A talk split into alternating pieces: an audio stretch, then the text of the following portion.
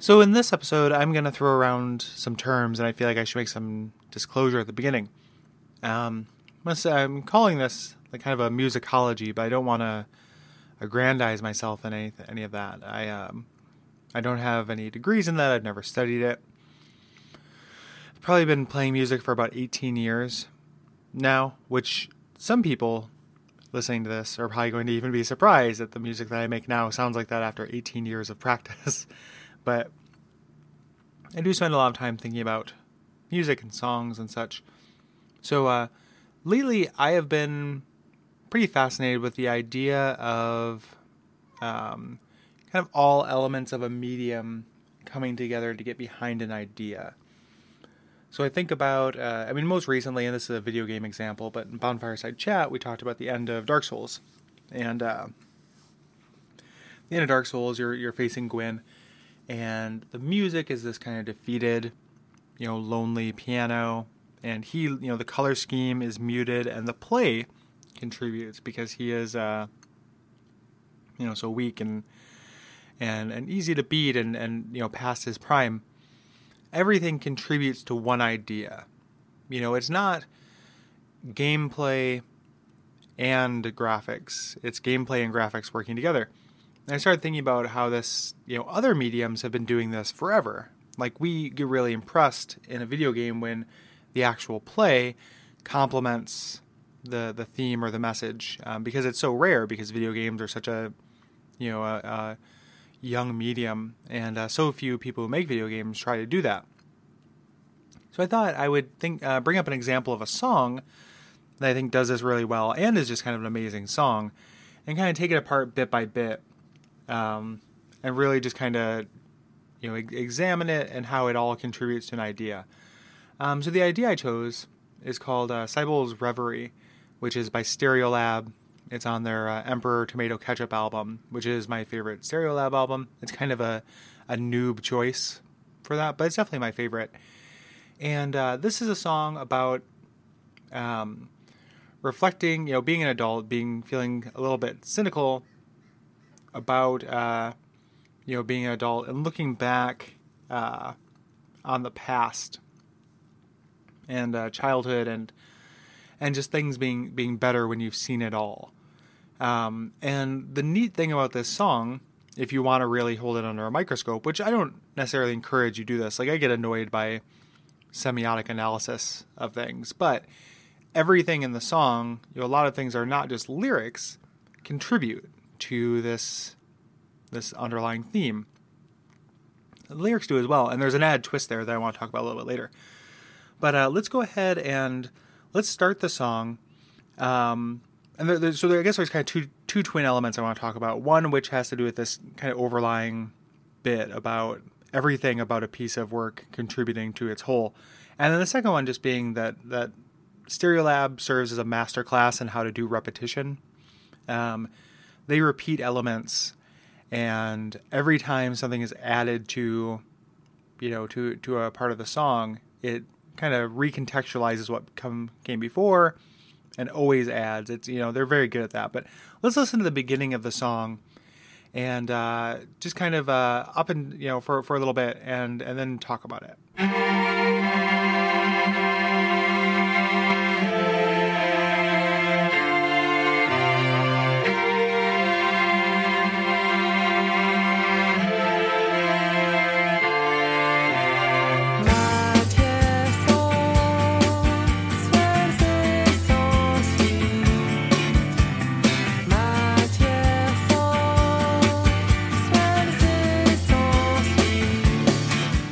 So we've got these somber strings in the beginning, kind of setting this tone for this this bittersweetness about this. This is not going to be, you know, a, a happy song necessarily, but then after that, you know, the drums come in and the the main melody of the song, which is very simple, this very just like you know, six note arc, you know, up and then down, almost sounds like a nursery rhyme. Um, here is where the other elements come in.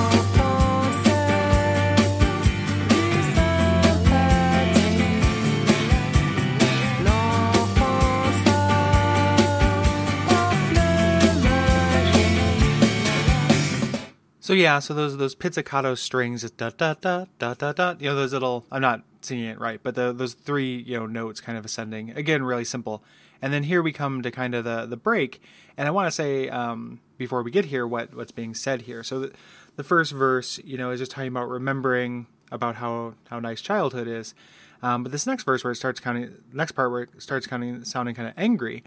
Um, you know, she's saying, you know what to do what to do when one has done everything read everything drunk everything eaten everything given everything in truth and in detail when one has cried on all the rooftops wept and laughed in the towns and in the country so you know she's looking at her life and finding it wanting um, you know what what do i even do is what she said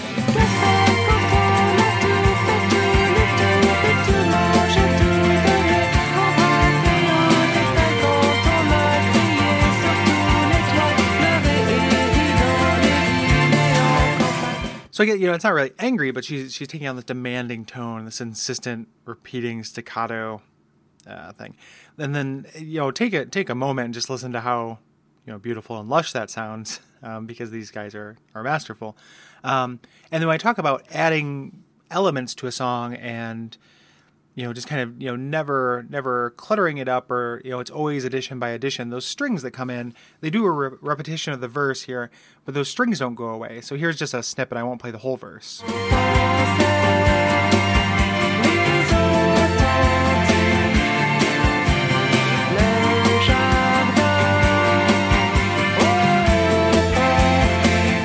So the, the the strings are in now. It's beautiful. It's all there together. The the little triplets in the back haven't gone anywhere. It still has that kind of nursery rhyme style.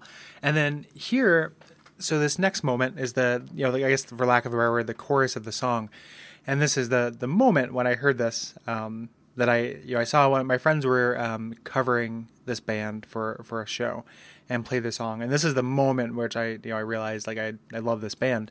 And it's not something where like I don't have all of their songs memorized or anything like that.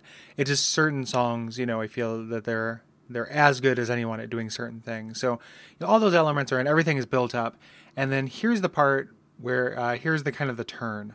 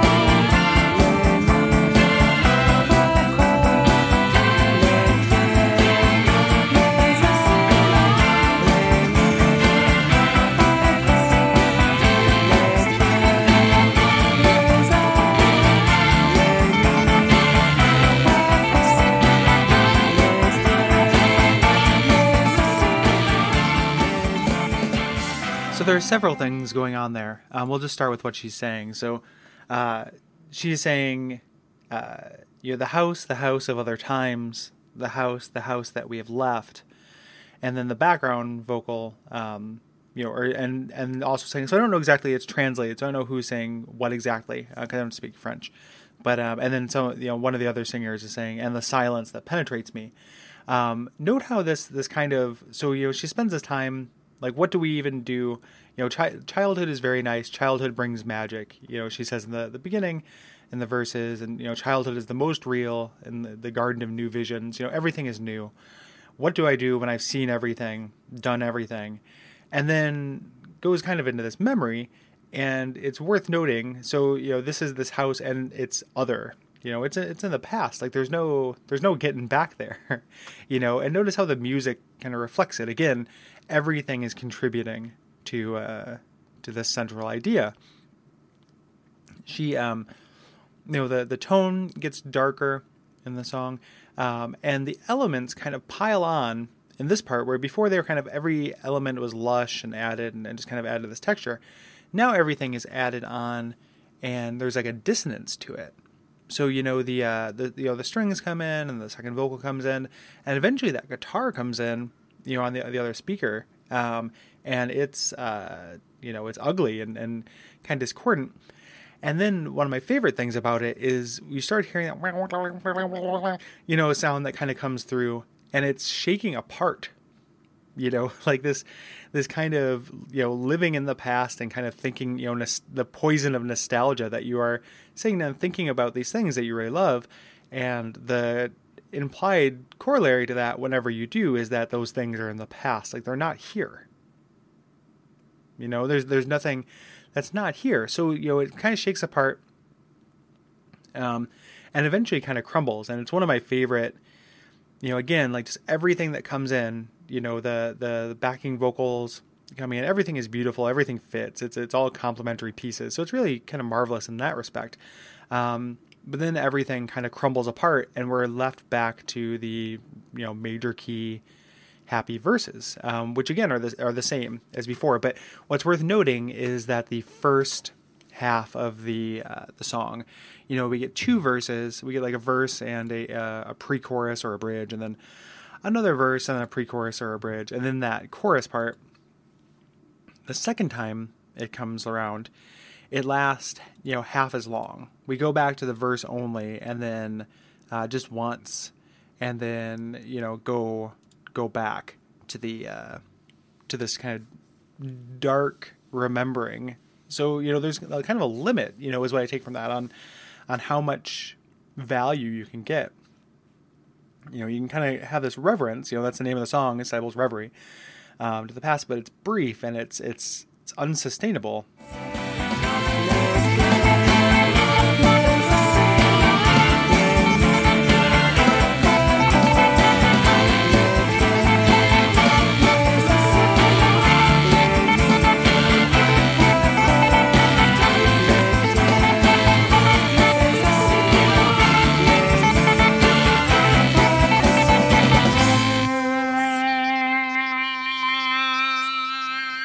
We never get back, you know, to the the present. We never get back to things. There's no resolution. Like it just ends on that discord.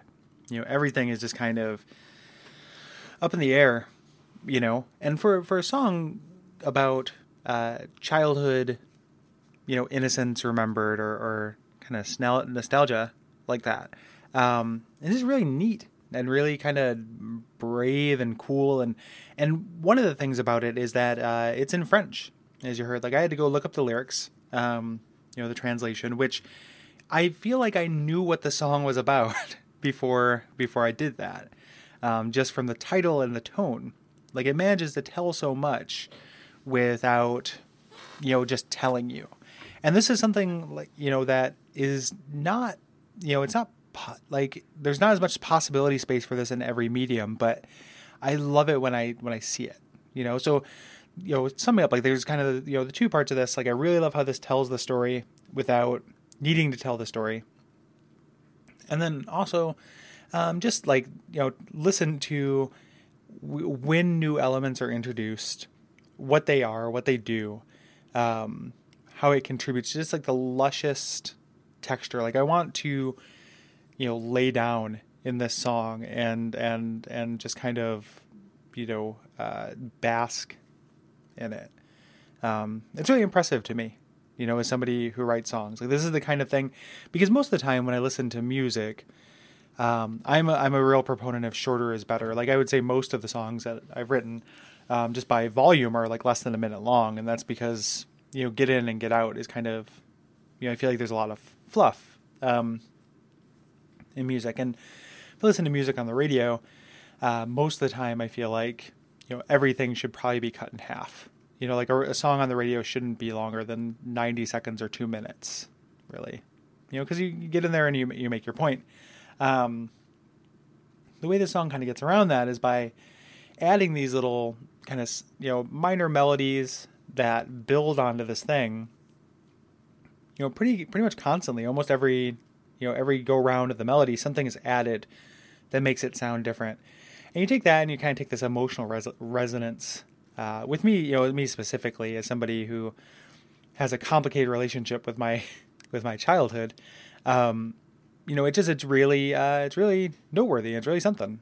Um, so again, I don't have any you know formal training in this or anything. It's just something I really love, and it's really important to me to analyze why. Uh, you know, the things I love, it's worth figuring out why. You know, so uh, and that that's why. So I'm going to throw in. Here's the whole song. So it might, it might have been frustrating to listen to and have it constantly be cut off my dumb voice. But here's the whole song, and, and if you've never heard it before, maybe you'll dig it. Um, I definitely recommend that album.